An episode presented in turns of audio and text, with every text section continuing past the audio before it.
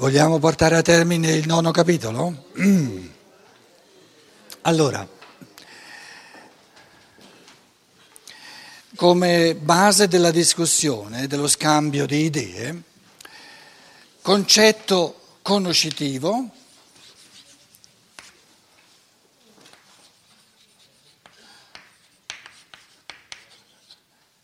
serve a conoscere il mondo com'è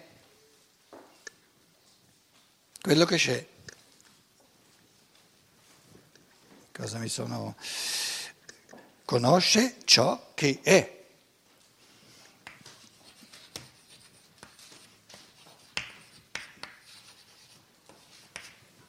Concetto morale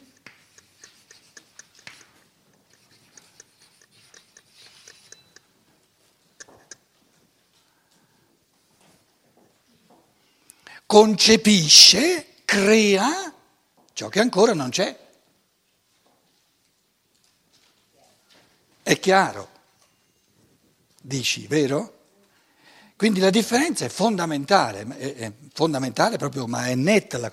Quindi il concetto morale, scrivo qui, crea, concepi, concetto concepisce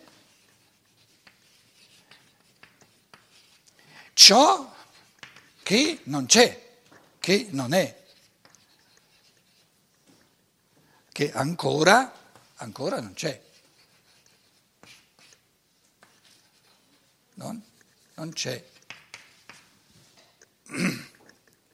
Quindi il concetto morale è il concepire un'azione, un modo di comportamento che finora non c'è stato.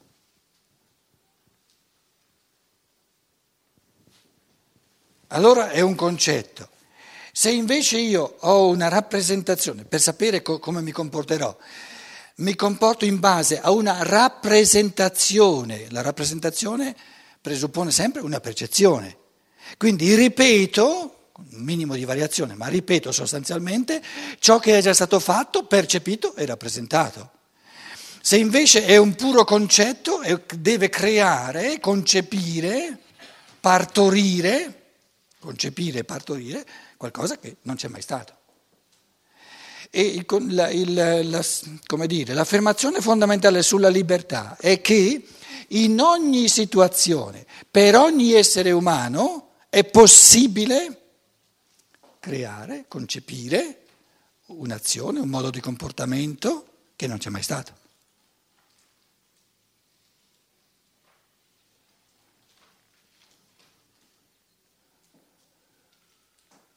E nella misura in cui, non è che uno dice devi farlo, no, nella misura in cui tu, in una data situazione, in questa situazione in cui sei ora, in questo momento, crei e concepisci un'azione, un modo di comportarsi che non c'è mai stato, stesso, eh, nella stessa misura sei libero. Non sei determinato dal passato perché crei qualcosa che non c'è mai stato. Sei tu creatore e quindi sei libero.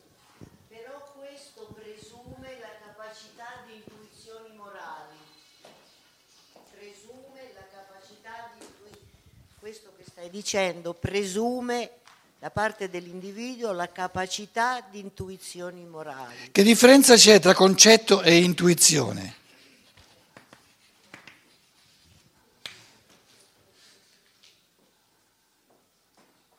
Quello che io ti volevo sollecitare ad approfondire era proprio dare un contenuto concreto, operativo, a questa capacità di intuizione di cui ha parlato eh, nel paragrafo precedente, dice, ce l'abbiamo tutti, però per farla scendere nel nostro vissuto, cosa vuol dire la capacità di come si esprime in noi questa capacità? Io posso continuare? Sì, sì. Io, io mi sono dato una risposta forse molto elementare, ma eh, ho detto forse è il sapersi rapportare, sapere ascoltare il saggio in noi, cioè il nostro io superiore, o addirittura si potrebbe dire il Paolino, non io, ma il Cristo in me. Io me la sono rappresentata così, vorrei sapere da te se è del tutto sballato o se c'è qualche fondamento. Perché è importante dargli un contenuto concreto, se no continuiamo a parlare di questa capacità ma non sappiamo che cos'è. Allora, naturalmente sulla terminologia si tratta sempre di intendersi, perché ehm, alle origini la terminologia non c'è e viene creata. Allora, supponiamo che noi diciamo l'intuizione è una facoltà, la facoltà di pensare intuitivamente, la facoltà di intuizione, di intuizione e il concetto è una attualizzazione momentanea di questa facoltà. Quindi in un certo senso facoltà intuitiva e concetto è la stessa cosa, solo che intuizione è maggiormente dalla parte della facoltà che ha ogni essere umano e il concetto è di volta in volta come si attualizza questa facoltà intuitiva. Ora, la facoltà di intuizione... Sì, c'hai il microfono? Tienilo, tienilo il microfono. Ti devo interrompere un attimo perché prima, eh, molto chiaramente, tu hai detto l'intuizione eh, concettuale morale è la facoltà di realizzare la ragion pratica, che è poi la facoltà di tradurre in azioni e comportamenti mai visti prima l'intuizione. Ecco, adesso invece sì, però sei partita troppo presto perché io adesso volevo questa facoltà di intuizione, scusa, scusa. questa facoltà di intuizione ha due versanti, uno intellettivo e l'altro morale. Allora, la facoltà di intuizione a livello intellettivo, di conoscenza del mondo, crea i concetti in base alle percezioni di ciò che c'è. Percezione, la percezione provoca, non è che crea, non è che crea lei il concetto, mi, mi provoca a creare un concetto. Questo concetto conoscitivo che mi fa dire cos'è la percezione, io lo posso creare perché ho una facoltà di intuizione.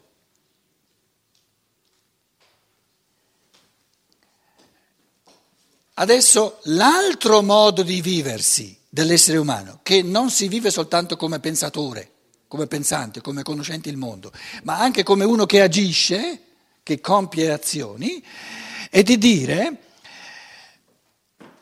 quando io mi pongo la domanda cosa faccio, ho la percezione della situazione attuale, anche di me, ho la percezione di ciò che c'è. Quindi, in quanto alla percezione della situazione, ho un concetto conoscitivo, tale e quale come di fronte a ogni percezione dico, vedo un albero, dico quello è un albero. Ma è la, la facoltà di intuizione che mi dice l'albero, perché il concetto di albero lo, lo capisco o intuitivamente o non so cos'è l'albero. Quindi il pensare è per natura intuitivo, oppure non è pensare. In fondo era quello il, il, pensiero di origine che tu volevi dire. Bisogna sempre ritornare lì, che è la natura del pensare, di essere intuitivo, oppure non è pensare. Adesso invece, dal lato morale, la percezione del mondo, conoscere ciò che è, mi dà la percezione della, della situazione così com'è. Però ciò che io voglio fare il modo in cui io mi, mi, mi voglio comportare o mi devo comportare non c'è ancora. E ciò che non c'è ancora e che va fatto o sarà fatto o si vorrà fare si chiama il morale. Il morale è ciò che non c'è ancora e che va realizzato, che è ancora da realizzare. O la, con l'agire, sì, attraverso l'azione, attraverso l'agire. E allora, se, se il pensare è una facoltà, è la capacità, la possibilità che ha ogni essere umano, perlomeno eh, diciamo eh, ehm, come facoltà, di intuire. Per intuito puro qual è il concetto di una percezione, esiste, lo poniamo in chiave di domanda, dal lato morale la stessa capacità di intuizione anche per creare un comportamento, un'azione, eccetera, che prima non c'è mai stata. Perché se prima non c'è mai stata io la devo intuire per intuizione pura, perché non c'è mai, la devo creare dal nulla. E la risposta è ogni essere umano, siccome è un pensatore, ha la capacità di creare intuizioni morali, concetti morali. Concetto, il concetto di, una, di un'azione che io voglio compiere è l'intuizione, la facoltà di intuizione di, di azioni possibili mi, si, si, concretizza, si realizza nel concetto concreto, io mi comporto così, faccio questo tipo di azione. Quello lì si sta, minaccia di buttarsi giù dal, dal, dal grattacielo, no? E io, eh, in che modo io intuisco cosa gli dico, cosa non gli dico, come, come mi comporto? Intuitivamente. Se invece non è intuitivo quando io vado a cercare in altri o in me nel passato come mi sono comportato, come altri hanno raccomandato di comportarsi oppure hanno comandato di comportarsi in un caso analogo. Allora non sono, non sono intuitivo. Però la capacità di creare concetti in base a intuizione, concetti morali di comportamento, ce l'ha ogni essere umano. E l'altra affermazione è sei libero soltanto nella misura in cui tu stesso, tu, tu liberamente crei qualcosa e non copi, non, non, stai a copiare o a ripetere qualcosa che c'è già stato. Perché se tu ripeti qualcosa che c'è già stato, sei determinato da ciò che c'è già stato, non sei libero. Rispetto alla rapidità della risposta, la, rispetto alla rapidità della risposta a una percezione, c'è differenza tra l'intuizione del creare dal nuovo e invece una risposta preordinata che io ho dentro per abitudine o altro? Allora, eh, noi abbiamo visto già ieri e oggi che quando la risposta è automatica, l'automatismo è molto veloce perché è automatica. È la percezione stessa che ti, in base a un automatismo, a un meccanismo, ti porta ad agire in un certo modo. Invece tu dici, quando uno si ferma e riflette e si chiede cosa faccio, come mi comporto, la velocità è diversa da persona a persona a seconda di quanto meno, più o meno, sia stata esercitata finora questa facoltà di intuizione, creando concetti sempre nuovi. Quindi per cui l'uno è più veloce nel creare modi di comportamento che non sono mai stati, l'altro invece è molto più modesto. Invece, diciamo, diciamo, la risposta immediata è immediata, perché non è libera. Com'è? Il il punto mio cruciale era quello di dire, d'accordo, la capacità ce l'abbiamo, tutto quello che hai detto fino adesso, però... Il, mio interrogativo essenziale, il nodo, era quello di dire questa capacità intuitiva si può identificare con il sapersi rapportare con il proprio io superiore, con il saggio in noi, in altre parole non io ma il Cristo in me. Questo è il nodo che io ti chiedevo di sciogliere.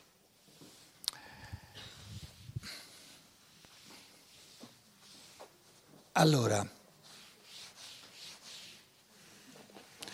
Adesso praticamente tu ci, ci chiedi, così, così, capisco io quello che stai dicendo, di fare un ponte tra la filosofia della libertà, che non è ancora, diciamo, non entra in merito di contenuti specifici di scienza dello spirito, fare un ponte. Allora il ponte io lo faccio, è una, una proposta, eh, si può fare in altri modi partendo dalla doppia istanza che noi abbiamo appurato con questo testo. E con questa doppia istanza che noi abbiamo appurato dall'analisi della coscienza umana, dall'analisi dell'interazione tra percezione e pensare, che nella prima parte della filosofia della libertà, riflette approfondendo il fatto che c'è una doppia istanza, percezione e pensare, approfondiamo in chiave morale questa doppia istanza. Allora, in chiave di pensiero, in chiave, diciamo, nella conoscenza del mondo, concetti conoscitivi, conoscenza, abbiamo detto, io posso lasciarmi determinare dalla percezione, il realista, il realista ingenuo, eccetera, eccetera, eccetera. No? E quindi dico, ma eh, quello è quella la realtà, lo è un albero, non lo vedi che è un albero? Disattengo il pensiero, non mi, non mi rendo neanche conto che c'è il pensiero e attribuisco tutto alla percezione.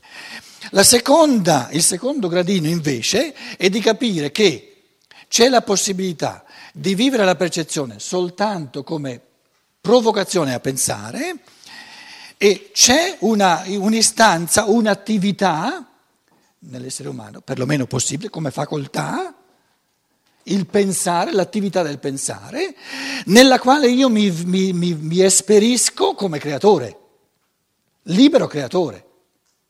Perché se io non sono un pensatore, nel mio pensare penso io quello che voglio io.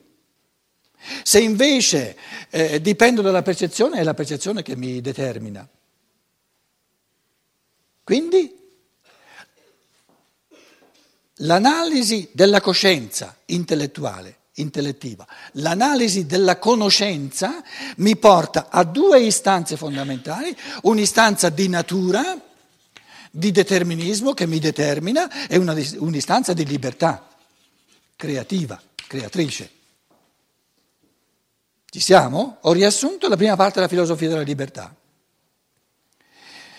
Se questa è la struttura dell'essere umano, che la libertà è sempre, eh, come dire, sta nel fatto che l'essere umano è aperto sia dal lato del, del, del lasciarsi determinare, sia dal lato di, di, diventare sempre più libero, allora questa struttura non può cambiare quando entriamo nel morale.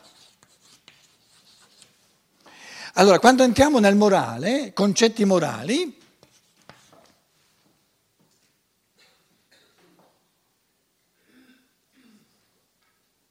Cos'è che mi determina? Il fatto di natura, dove non sono libero.